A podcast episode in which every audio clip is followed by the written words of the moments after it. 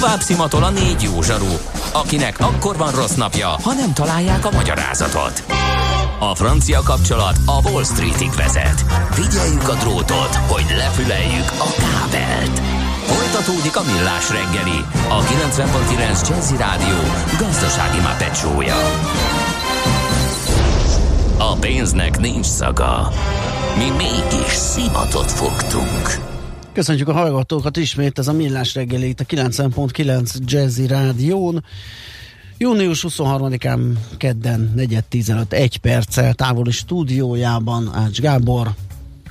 A budapesti hivatalos stúdióban, a Jazzy Rádió stúdiójában pedig Gede Balázs.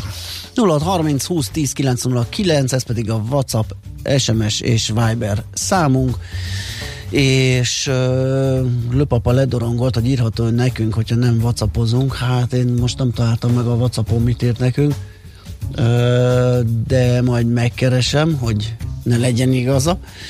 És uh, azt mondja, hogy az előbbi SMS is mutatja, hogy a viselkedési formák megváltoztatása önmagában nem elég, ennél mélyebbre kell menni, szemléletmód megváltoztatása szükséges a munkatársaknál. Uh, ugye ez az előbbi üzenetre, aki hallgató írt, és megrettent, hogy csak nehogy hallják a főnökei ezt a fajta megoldást, amit itt a uh, Team Force uh, rovatunkban, vagy Team First rovatunkban uh, emlegettünk, ezt a Gemba sétát, ahol a főnök úr, vagy asszony körülnéz, hogy mit is csinálnak a beosztottak. Na, viszont ahogy azt beharangoztuk, egy izgalmas testvérpárról fogunk beszélgetni a Mesél a múlt rovatunkban.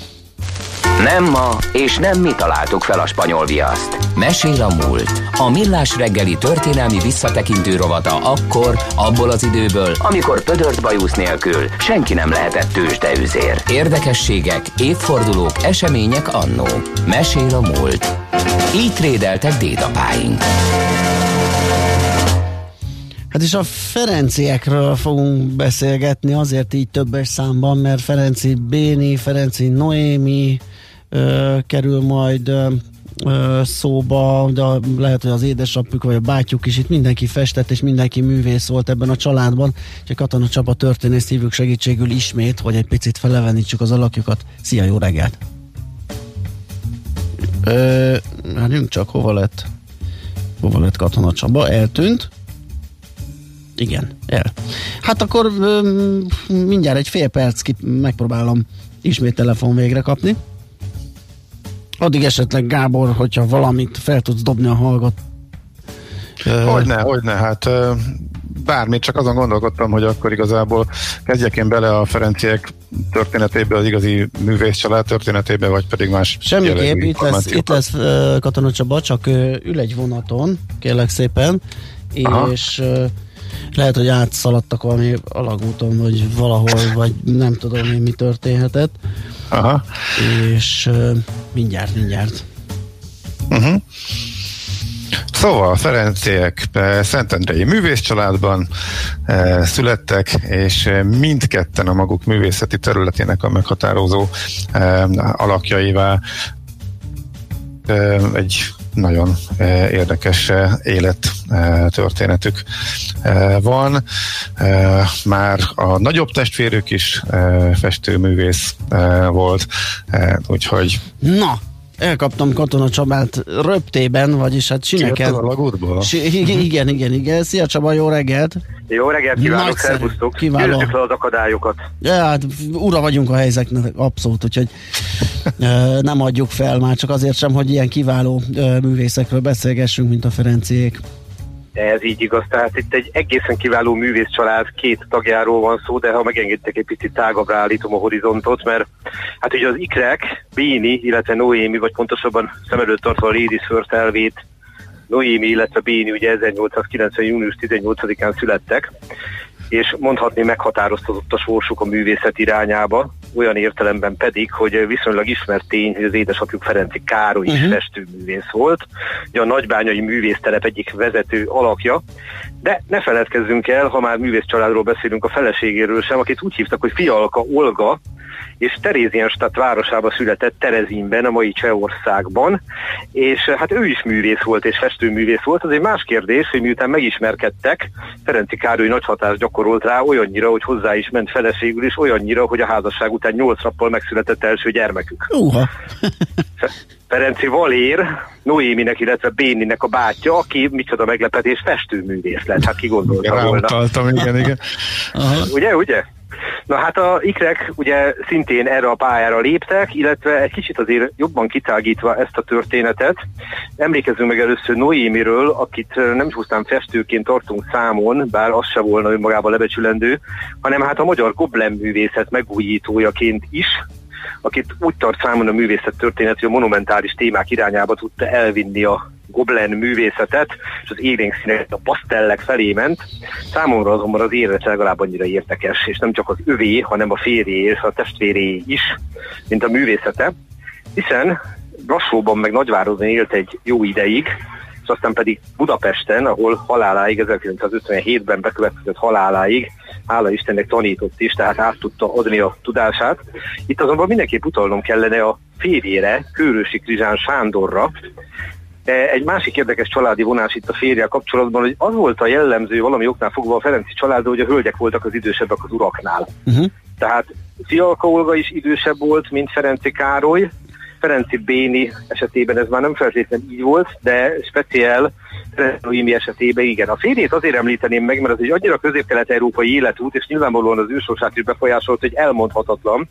Tehát képzeljünk el egy erdélyi születésű úriembert, 1896-ban látja meg a napvilágot, és a baloldal irányába mozog, kommunista lesz, Moszkvába kerül, ahol Kumbéla titkáraként működik egy ideig.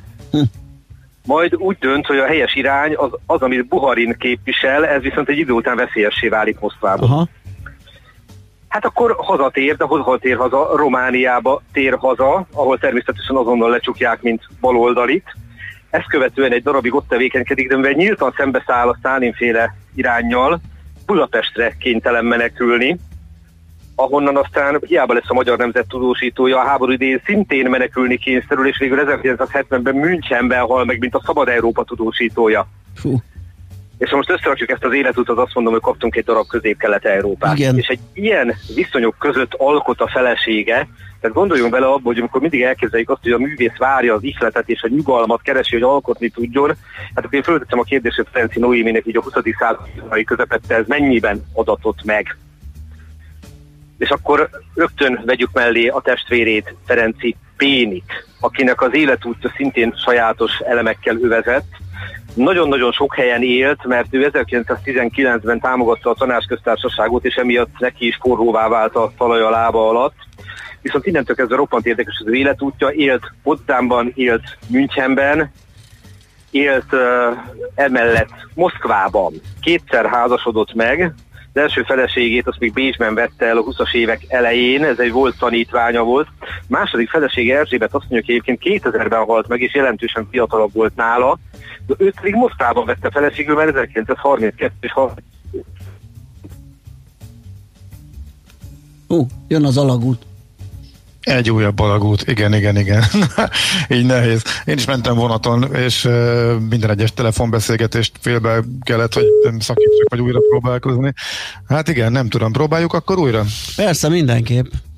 Jó, nem tudom, én azon gondolkodtam, hogy elhangzott-e Ferenci Noémi férjének a neve, mert mintha kimaradt volna, pedig egy kvázi kis mellékvágányként említette Csaba, Körözsi Krizsán Sándor volt, tehát a a, akiről beszélt, és Kún Béla titkáraként is Nem működött, és egy érdekes életudat tudott magának. Őróla beszéltünk, gondoltam, hogy akkor ezt, ha esetleg nem mondott volna el, ha jól figyeltem meg, akkor elmondom. Igen, itt van Csaba? Na, úgy tűnik, hogy még nincsen. De, de, de, itt van, igen, igen? csak nem... Mm, Akkor nem mondom tovább az életútját én. Nem. Bocsánat, bocsánat, itt most azt hiszem én bénáztam. Na, hát akkor viszont uh,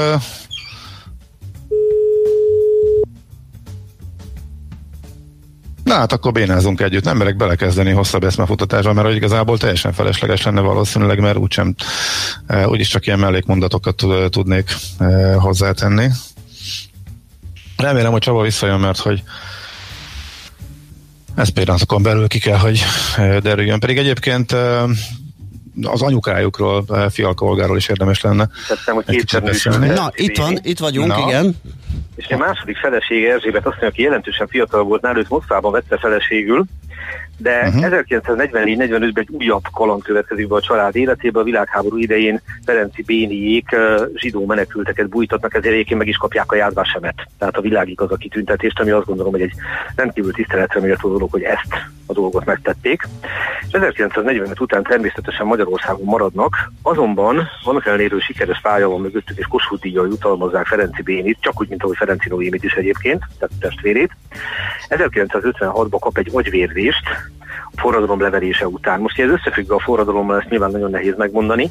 Az azonban bizonyos, hogy ennek a tragédiának a következtében a teljes jobb oldala megbénul, ami a képzőművész esetében különösen nagy csapás. Tehát bármilyen ember életében az volna, de képzőművészet esetében igen. És ez mutatja meg Ferenci Béni rendkívüli akaraterejét, ugyanis megtanul balkézzel alkotni úgy, hogy nem tud beszélni, mert a beszélkészsége teljesen elvész az agyvérzés következtébe, és a jobb oldala béna, és 1967-ben bekövetkezett haláláig, tehát több mint tíz éven át némán, félig bénán, balkézzel olyan szintű alkotásokat tesz le az asztal, hogy egy újabb Kossuth díjjal jutalmazzák. Hát azt gondolom, hogy ez nem csak művészetileg, hanem emberileg is egy rendkívüli persze, dolog. mindenképp. és ha valaki pedig a művészetükre kíváncsi, hát akkor természetesen beszélhetünk rengeteg szabadtéri szoborról is, például Balatonfüreden a Ferencsik János szobor, ami Ferenci Béni nevéhez fűződik, de ők Szentendrén születtek, mert hogy édesapjuk Károly, illetve felesége Fialka Olga 1890-es évek elején, 1880-as évek végén Szentendrén élt, és egyebek mellett ennek is köszönhető, hogy a Ferenci Múzeum ma Szentendrén található, tehát hogy valaki kíváncsi a Ferenci család élet és nem véletlenül igyekeztem én így kitágítani ugye a Ferenci család fogalmát. Ferenci Károly, Ferenci Valér, Ferenci Noémi, illetve Ferenci Béni művei is elsődlegesen itt tekinthet meg, tehát tulajdonképpen egy ilyen családi gyűjtemény miatt is érdemes elzarándokolni Szentendrére, de persze nem csak ezért érdemes ide elzarándokolni. És ha megnézzük ezeket az életutakat, hogy az édesanyja Fialka Csehország szülötte, megnézzük a nagybányai művésztelepet, onnan indul Ferenci Károly, aki egyébként a Ferenci név, ezt is érdemes megemlíteni, ez egy magyarosított név, ők és Fábok voltak, Freund az eredeti nevük, és Freundból magyarosított jószerűvel az egész Ferenci Károly féle nemzedék együtt egy elhatározással család, hogy ők most a magyar irányba indulnak.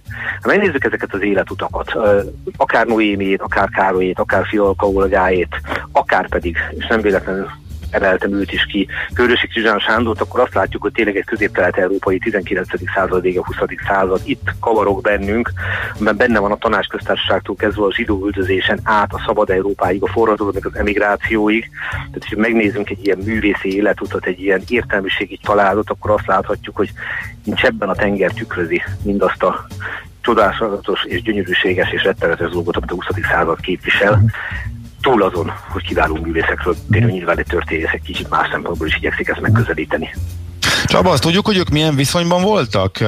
Mondjuk már felnőtt korukban az testvérek? Kifejezetten jóban, hála Istennek. Jó testvérek uh-huh. voltak, jó testvérek voltak, tehát csak ugye azt szakítottam a kapcsolatukat, amikor ugye egyik külföldre ment ide, másik oda, de ezzel együtt tartották a kapcsolatot, és hát 1940 után azért mindketten Budapesten éltek, és ugye hát ennek a, ennek a viszonynak az vetett véget, hogy Noémi tíz évvel hamarabb meghalt, mint a bátyja, vagy az öccse, nem uh-huh. tudom melyik született hamarabb, de ennek talán nincs is jelentőség Igen. esetében. Uh-huh. Aki esetleg lát minket, mármint a közvetítést, vagy majd visszanézi Youtube-on közben a zikrekről az édesapjuk Ferenci Károly által festett képet rakosgatjuk be időnként. Az van egy ilyen, és van egy olyan is, ahol hárman vannak rajta, még Valér, tehát 1885-ben a házasságot követően nagyon gyorsan megszülető testvér is látható. Óriási. Hát azt gondolom, hogy lehetséges, hogy nem a nász éjszakán igen. Történt meg valér fogantatása, de ennyi talán megengedhető még a 19. század végén is, vagy ha ez mégis így volt, akkor Ferenci Károly szuperképességekkel is rendelkezett, azon kívül kiváló festő volt. Nekem kedvenc képem tőle egyébként személyesen, szerintem mindenki ismeri a pacsírta. Uh-huh. Ugye, a, a madártal, amikor ugye a hölgy néz föl, egy, egy ifjú hölgy néz föl a fa tetejére, és egy hangot fest meg valójában a gesztusokkal. Tehát ez egy annyira szép találat. Na, uh-huh. Szeretem, hogy ő csak az apa idézőjelbe. Még egy kérdésem lenne az anyukájukkal kapcsolatban, hogy Fialka Olga, ugye azt tudjuk, hogy nagy, nagyjából fölhagyott a, a művészettől, amikor megjöttek a gyerekek. És így is maradt, és vissza sem tért hozzá? Tehát akkor ez így, így is maradt, és vissza sem tért hozzá, mert hiszen a két gyermek, ugye 5 év, a három gyermek 5 év különbséget született meg, 1885-1890, és még a Valér születése után még azért valamilyen szinten festegetett, de természetesen a gyermek mellett korán sem tudott úgy alkotni, mint korábban. Zikek születése után pedig gyakorlatilag fölhagyott foglalkozott ezzel a dologgal, tehát úgy is lehetne mondani, hogy elsődlegesen családanyagként funkcionált innentől kezdve, úgyhogy ilyen értelemben beszélhetünk egy derékbe tört művészi karrierről is, de amennyire én tudom, Fialka Olga ezt egy cseppet se bánta meg, hogy a gyermekeire fordította a figyelmét, uh-huh. és hát azt gondolom, hogy büszke is lehetett a gyermekeire, okkal is jokkal, mint hármukra. Uh-huh. Igen. Nagyon klassz. Hát köszönjük szépen, hogy beszélgettünk róluk. Nagyon jó volt még a műszaki problémák mellett is. Én is köszönöm a térerőnek, hogy segítségünkre volt, és szponzorálta a mai beszélgetést, és menjünk, menjünk Szentendrére, hadd javasoljon mindenkinek, tényleg érdemes végignézni, főleg ha az ember ismeri ezeket az életutakat, talán a képeket is egy kicsit Így más van. szemmel nézi. Egy darab történelem, egy darab művészettörténelem, és rengeteg művészet, meg hát Szentendre atmoszférája. Az még hozzá, igen, még emeli a hangulatot. Csaba, még egyszer köszönjük, jó munkát, szép napot neked. Én köszönöm a figyelmet, szervusztok. Katona Csaba történésszel beszélgettünk Ferenci Béniről, Ferenci Noémiről, illetve gyakorlatilag az egész uh, művész családról. Úgyhogy megyünk tovább egy zenével, aztán uh, hát ja, nem, várjál, hogy lesz ez? Akkor lehet, hogy hírekkel megyünk tovább, mert hogy egy pillanat alatt ránéztem az órára, és fél tíz van, úgyhogy Igen. a Smittani hírei után jövünk majd zenével és tőzsdei uh, nyitási hírekkel. Mesél a múlt robotunk hangzott el. Kövesd a múlt gazdasági és tőzsdei eseményeit kedd reggelenként a Millás reggeliben. Műsorunkban termék megjelenítést hallhattak. Releváns tartalmat és inspiráló gondolatokat fogyasztanál a reggeli kávéthoz. Érdekes információkat hallgatnál Budapestről a stílusos zenék között. Szívesen csemegéznél az egyetülálló zenei repertoárban a hazafelé vezető útra is válogatott tartalmakat vinnél magaddal. Ha legalább háromszor feleltél igennel, akkor mi vagyunk a te rádiód. 90.9 Jazzy, ha többre vágysz. Rövid hírek a 90.9 Jazzin.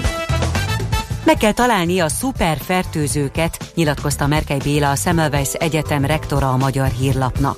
A professzor szerint a COVID-19 a többi koronavírushoz hasonlóan szezonális, nyáron tehát veszít szaporodási képességéből, de reprodukciós száma még mindig egy fölötti, azaz melegben is veszélyesek a zárt terek. A rektor szerint továbbra is nagyon fontos a védekezés, mert ezekkel a vírus reprodukciós mutatója egy alá csökkenhet. A betegek száma tovább fog fogyni, a járvány pedig teljesen megszűnik. Merkely Béla a vakcinával kapcsolatban optimista, abban bízik, hogy már novemberre elkészül. A professzor azt is elmondta, hogy az influenzával szemben a COVID-19 el fog tűnni. Szerinte ugyanis ez egy egyszeri történet lesz, mert nem történnek lényeges mutációk a vírusban. Az influenza esetében ez nincs így, ott folytonos a változás. Közben mindössze öt újabb magyar állampolgárnál mutatták ki az új koronavírus fertőzést, és ezzel 4107 főre nőtt a hazánkban beazonosított fertőzöttek száma, írja a koronavírus.gov.hu. Elhunyt egy 100 éves krónikus beteg, és így 573 főre emelkedett az elhunytak száma, 2600-an pedig már meggyógyultak. Az aktív fertőzöttek száma 934 fő. 183 koronavírusos beteget ápolnak kórházban, közülük 14-en vannak lélegeztetőgépen. Napi 3 eurós jeggyel venné el az osztrákok kedvét az autózástól a bécsi kormány. Az osztrák környezetvédelmi miniszter nagyszabású tervről beszélt a Bloombergnek. Ez szerint mindössze napi 3 euróért lehetne utazni az egész országban közösségi közlekedéssel. Leonora Gevesler törvénytervezete azt javasolja, hogy hagyják otthon az autókat. A vírustól való félelmükben az emberek jelentős része ugyanis elhanyagolja a tömegközlekedést, és inkább az autózást választja, ezzel viszont nehezítik a környezetvédelmet. Sebastian Kurz kancellárnak még el kell fogadtatnia a törvénycsomagot. Online koncerten gyűjtenek adományokat a koronavírus elleni vakcinára szombaton. A májusi első rendezvényen átszámítva mintegy 2612 milliárd forint gyűlt össze a koronavírus járványi elleni küzdelemre, mindenek előtt oltóanyag továbbá egyéb gyógyszerek kifejlesztésére. A szombati online koncerten mások mellett fellép Shakira, a Coldplay vagy éppen Justin Bieber. Az eseményt többek közt az Európai Unió YouTube platformján is közvetítik. A Dunántúlon ma több, másút viszont kevesebb napsütés várható. Keleten néhol gyenge zápor is előfordulhat. Az északnyugati szél többfelé erős, helyenként viharos lesz. 22 és 27 fok közé melegszik a levegő. A hírszerkesztőt Schmidt-Tandit hallották. Friss hírek legközelebb fél óra múlva. Budapest legfrissebb közlekedési hírei itt a 90.9 jazz Budapesten zsúfolt a Clark Ádám tér és a Szélkámán tér környéke, az Erzsébet híd a Margit híd Budára, a Pesti alsórakpart a Dráva utcától déli irányban. A Soroksári úton a Haller utcánál, valamint az Ipar utca és a Pápai István utca között irányonként két sávjárató vágányépítés miatt. A 2-es és a 24-es villamos helyett a Haller utca Soroksári út és a Közvágóhíd között a Soroksári úti autóbuszokkal lehet utazni. A Péceli úton a Ludas utca és a Dunaszeg utca között lezárják napközben a félútpályát, mert felújítják a vízvezetéket. A két irány forgalma jelzőlámpás irányítással haladhat. A Budakeszi út befelé vezető oldalán a Hárshegyi út után a bíróságnál lezárták a félútpályát gázvezeték javítás miatt. Pongrász Dániel, BKK Info. A hírek után már is folytatódik a millás reggeli. Itt a 90.9 jazz Következő műsorunkban termék megjelenítést hallhatnak.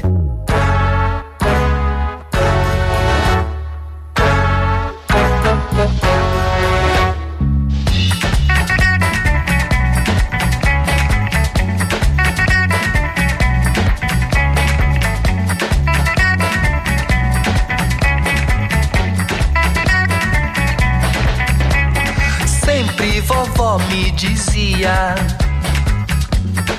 Cozinha com amor. Olho atento na cozinha. É o que dá mais sabor. Vai engrossa o mingau. Cuidado não grudar. Pega a colher de pau. Não dá colher de chá vovó me dizia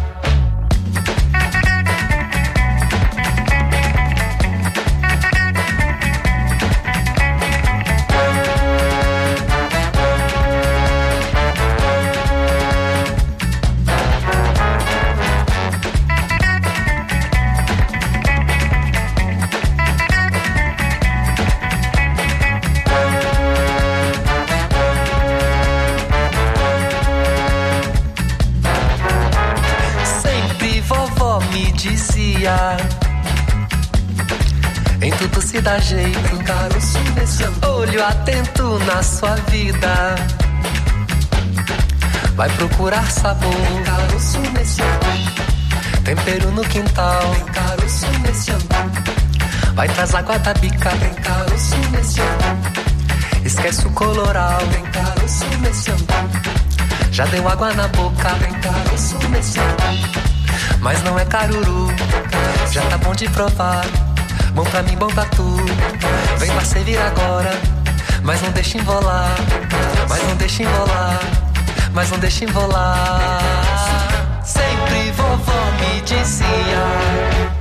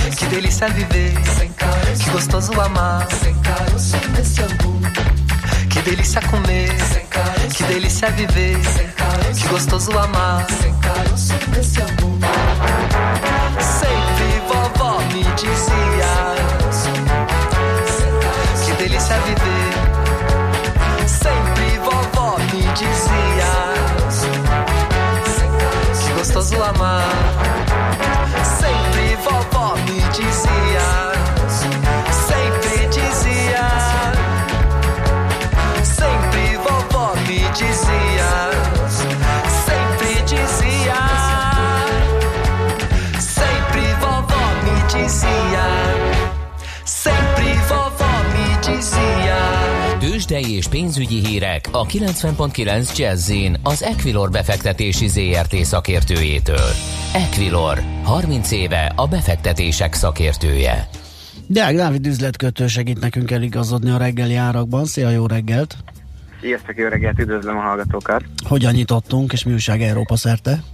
Nagyon pozitív ma hangulat mind itthon, mind Európában. A budapesti értéktősde jelenleg 1,8%-os pluszban, 37.850 ponton áll a Bux Index, és az emelkedést a két legnagyobb blue chipünk, az OTP és a MOL hajtja. Az OTP 2,5%-os pluszban van jelenleg 11.890 forinton áll, a MOL is közel 2,5%-ot tud emelkedni 1936 forinton áll, és 0,3%-os pluszban mind a Richter, mind a Telekom előbbit 6830, utóbbit 395 forinton kereskedik éppen most. Uh-huh. A forgalom mit mutat? Mennyire aktívak a befektetők? eléggé aktívak, 2,5 és 3 milliárd forint között van most jelen pillanatban, most ez egész pontosan 2,7 milliárd a jelenlegi forgalom, ennek közel a felét az OTP adja, tehát még mindig igazából az OTP-re figyelnek a befektetők, abban is van a legnagyobb volatilitás, Úgyhogy én azt gondolom, hogy azért itt 9 óra 40 perckor ez már szép. Igen, forma. abszolút. Ugye mondtad, hogy az OTP és a MOL megy a legjobban, hát ebből az OTP jobb bőrben van, ugye a MOL az az, az életéért küzd, mert itt szép lassan olvad le, vagy tegnap azt gondolhattuk, hogy leolvad a korábbi mélypontjáig. Nagyon nem tud magához térni a papír. Így van, sajnos ugye ez nem csak a morra, hanem az egész um, régiós olajrészvényekre, uh-huh. sőt az európai olajrészvényekre igaz. Hiába uh, az olajár korrigált, már nem Igen. nincsenek veszélybe ezek a mínuszos szintek, azonban, azonban az összes nagy olajcég mind itthon, mind a régióban, mind Európában nagy leírásokra, illetve osztalékvágásra kényszerültek, hogy egy alul teljesít nagyon ez a szektor. Hát reméljük, hogy a jövőbeni kilátások fognak ebben segíteni. Uh-huh. Azt mondod, Európában is hasonlóan jó a hangulat, ugye? Abszolút nagyon jó a hangulat Európában is, mind a német DAX index, mind a párizsi kakaron emelkedni tud. A német DAX index jelenleg 1,7% pluszban, uh-huh. a mhm. párizsi kakaron 1,3% pluszban, a londoni FUCI pedig 0,7%-os pluszban van most, egy egész Európa szerte. Nagyon jó a hangulat. A forintot magával tudta elragadni ez a jó hangulat, mert az utóbbi időben, vagy hetekben megtorpant a, a, az erősödése, ugye olyan 342-3 környékéig tudott lejönni az euróval szemben. Így van, éppen ma gyengül egyébként a, uh-huh. a kamat döntést várja minden befektető, de így a tegnapi naptól kezdve egy, hát nem mondom, hogy éles, de egy dinamikusabb gyengülést uh-huh. látunk a forintban. Jelenleg 348 forint 70 fillért kell egy euróért, és 309 forintot fizetni egy dollárért a bankközi devizapiacon, és a forint spekulánsok igazából a délutáni jegybanki kamat döntést várják, ugye Nagy Márton utánvirág Barnabás fogja a sajtótájékoztatót tartani, ha minden igaz, úgyhogy kiemelten figyelik, azonban egyes határidős árazások azt mutatják, hogy hogy inkább a monetáris lazítás felé hajhat a magyar jegybank, hanem is most a közeljövőben, ennek hatására gyengülget a forint a mai kereskedésben is. Két óra, fél három, hogy szokott lenni a sajtótájékoztató? Így van, így van, és utána a, a kamat döntülés, és igazából ami, ami fontos, az utána lévő közlemény, a, a jelenleg az elemzők nem várnak éppen ezen a kamat döntésen kamatváltoztatást, azonban a, a kommunikációra kiemelten figyelünk, hiszen ugye most már a régióban a magyar a legnagyobb kamattal rendelkező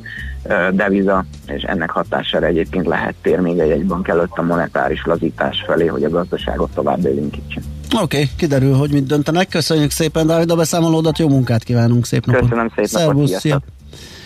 Deák Dávid üzletkötő árulta el nekünk a tőzsdenyítás részleteit, illetve az árfolyamokat és a piaci hangulatról is ő számolt be. Tőzsdei és pénzügyi híreket hallottak a 90.9 jazz az Equilor befektetési ZRT szakértőjétől. Equilor, 30 éve a befektetések szakértője.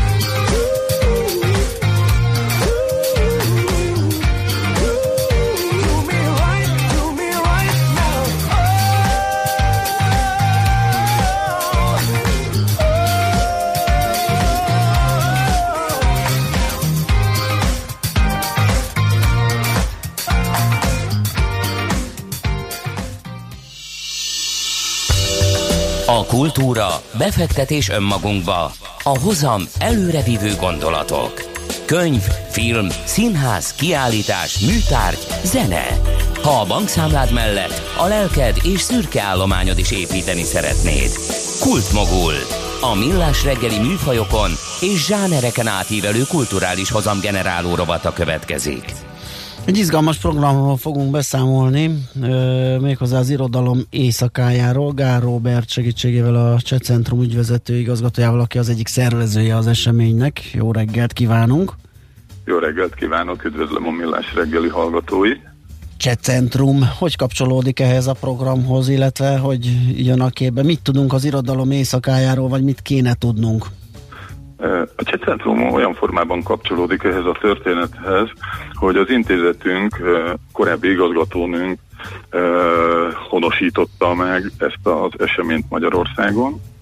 Csehországban egy Csehországban ez már egy létező program volt, egy létező projekt, ami 2006-tól került megrendezésre, jellemzően az ottani könyvfesztivál előestéjén, uh-huh. egy ilyen irodalmi sétaként, és ezt mi 16-ban hoztuk át Budapestre, akkor végül is mi a belvárosból indultunk, ez ugyanúgy egy ilyen városfelfedező túra, tehát hogy több lábonnál felfedezők próbáljuk felfedezni, vagy a látogatók felfedezni a várost, eközben ismerkednek a világirodalmi szerzőkkel, kortárs szerzőkkel, mindaközben az adott színház, amely az adott évben a partner színházunk, abban a kerületben működő színházzal dolgozunk jellemzően, akkor pedig azoknak a színészeknek általában ezek nagyon jó színházak voltak, amelyekkel e, sikerült eddig együttműködni, úgyhogy az, a, ezeknek a színházaknak a színészei nyújtják a harmadik vonzerőt, ami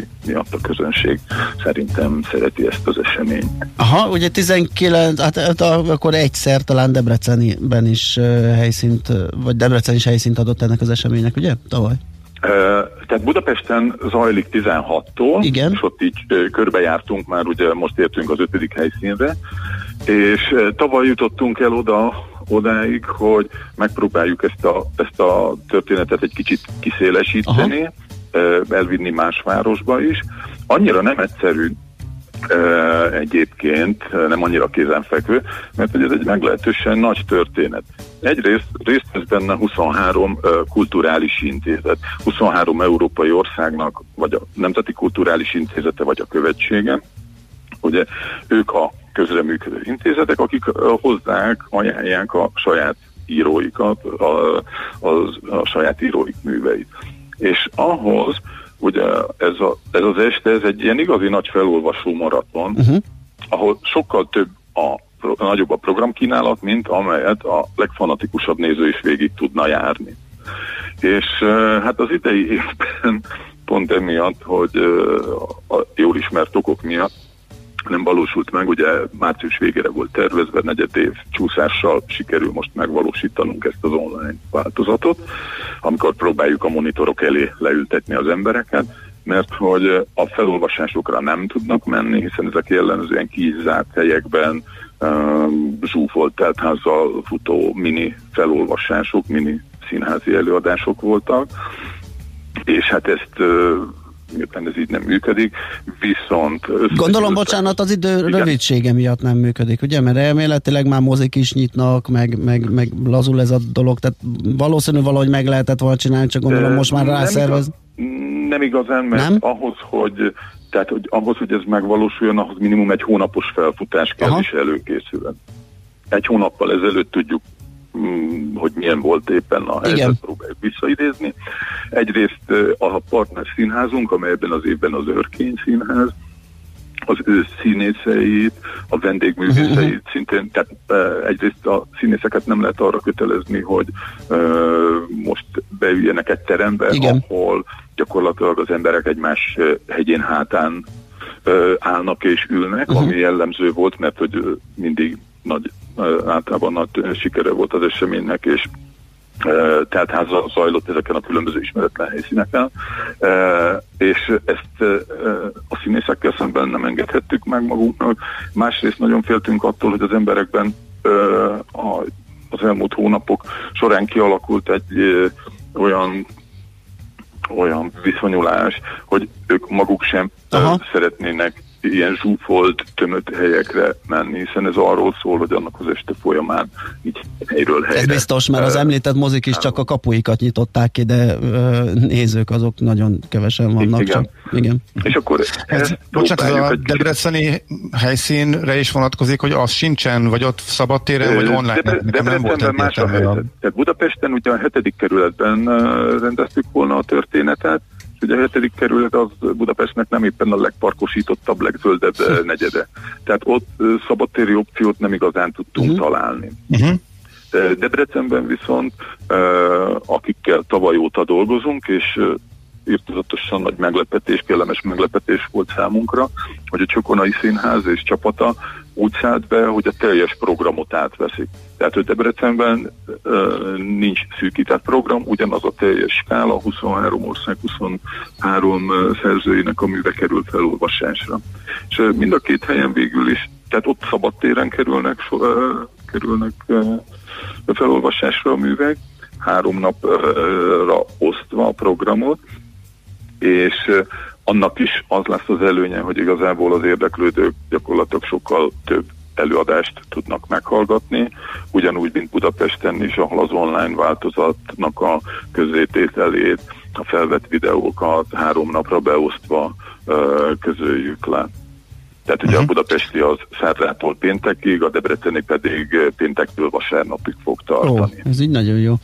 Uh, még egy kérdés, csak hogy nehogy összekeveredjen, talán fölmerülhet a hallgatókban, hogy ezen a hétvégén szokott lenni a múzeumok éjszakája, a kettőnek, a két rendezvénynek úgymond nincs köze ezek szerint semmi, nem vannak a részeként. Nincs, nincs, nincs köze. Az irodalom éjszakája az egy önálló márkanév gyakorlatilag, hmm. amely az, öt év, az elmúlt öt év alatt szerintem a, az irodalombarátok körében egy ismert fogalommá vált, de ez teljesen önállóan működik. Uh-huh. Debrecenben párhuzamosan a hétvégén zajlanak más szabadtéri programok is, de az irodalom éjszakája ezen belül egy önálló egységet fog képezni uh-huh. az irodalom éjszakája okay. felolvasásai. Az online eseményt hol lehet követni? Az eseménynek, tehát az irodalom éjszakájának van Facebook oldala, weboldala, mindkét helyszínen mm, közé lesznek téve uh-huh. a mhm. videó, 20 perces intervallumokban naponta 8-8 és az utolsó napon 7 felolvasást teszünk közzé. Ennek az az érdekessége, hogy végül is majd mégiscsak maradtunk a hetedik kerületben, igaz, hogy bent az Örkény Színház tereiben. És ott gyakorlatilag a felolvasásokkal elfoglaltuk szinte az egész házat, szó szerint lehet mondani, hogy a, a pincétől a padlásig, és ezeken a helyszíneken kerülnek felolvasásra az egyes művek, és még annyit volt oldottuk meg az idei programot, minden évben próbálunk valamit azért újítani, bővíteni, hogy az idei felolvasásoknak a, a megrendezésére a Színművészeti Egyetem harmad-negyedéves hallgatóinak egy csoportját vontuk be, úgyhogy ők szerepelnek rendezőként a programon, felolvasnak az örkényművészei, és 23 ország irodalmából lehet meghallgatni olyan témákat, amelyeknek, amelyek idén a titok témaköré csoportosulnak, a titok témakörét járják körbe. Ez alapvetően egy... próbálunk egy ilyen tematikus ö, tartalmat összeállítani. Mhm, ez kortárs irodalmi esemény, ugye? Igen, igen, ez kortárs. Jellemzően a szerzők döntő többsége a 30-as, 40-es generációhoz tartozik. Természetesen vannak már nem élőszerzők is a, a, a programban, de jellemzően a kortárs és annak is a fiatalabb korosztálya jellemző. Nagyon klassz, hát akkor mindenkinek csak javasolni tudjuk, hogy akár az online, akár a Debreceni eseményen, akár mindkettőn vegyen részt, vagy legalábbis kukkoncson be egy-egy ö, ilyen felolvasásba, és tekintse meg őket. Nagyon köszönjük, hogy beszélgettünk erről, és sok sikert a lebonyolításhoz. Köszönöm, és természetesen, ha megnézik az érdeklődők a weboldalt vagy a Facebook oldalt, akkor látják, hogy egy játékkal is próbáljuk őket a események megnézésére és a felolvasások meghallgatására serkenteni. Mindent megtalálnak, és megtaláltuk a weboldalon, Facebook oldalon. Jó szórakozást mindenkinek. Nagyszerű, köszönjük még egyszer, szép napot! Gár Robertel, a Cseh Centrum ügyvezető igazgatójával, az irodalom éjszakája egyik szervezőjével beszélgettünk. Kultmogul. A millás reggeli műfajokon és zsánereken átívelő kulturális hozamgeneráló rovata hangzott el. Fektes be magadba, kulturálódj! Na hát én úgy látom, hogy sok időnk nem maradt, egész pontosan sem ennyi. Úgyhogy elköszönünk a hallgatóktól, már ennyi fért a millás reggelibe, és mit Andi biztos, hogy készült nagyon sok friss információval. Esetleg... Mi meg elköszönünk tőled. Ja igen, elmegyek. Elemes kikapcsolódást, jó pihenést kívánunk. Köszönjük szépen. Igen, lesz egy három napi hír, remélem valami használható időjárás mellett és kevesebb hát csapadékkal. Nem, nem, nem képzeld el. Uh-huh. Pont bejön még egy hideg csepp, és mikor visszajössz, akkor lesz jó. Jövő héttől király jó idő lesz. Nap, szép napos nyári. Úgyhogy. Igen, hát ez jutott. Na nem baj, azért valamennyit biztos fogok pihenni, úgyhogy köszönjük a megtisztelő figyelmet, holnap ettől függetlenül lesz természetesen millás reggeli fél héttől a szokott időben, most pedig Schmidt Andi hírei, aztán egy csomó zene, jó zene. Úgyhogy szép napot mindenkinek, sziasztok! Már a véget ért ugyan a műszak, a szolgálat azonban mindig tart, mert minden lében négy kanál. Holnap reggel újra megtöltjük a kávés bögréket, beleharapunk a fánkba és kinyitjuk az aktákat. Addig is, keressetek minket az arcaktákban, a közösségi oldalunkon. A mai adás podcastjét pedig holnapunkon. Millás reggeli, a 90.9 Jazzy Rádió gazdasági mapetsója. Ha csak egy műsorra van időd idén, tégy róla, hogy ez legyen az. Csak egy dolog lenne még. Műsorunkban termék megjelenítést hallhattak.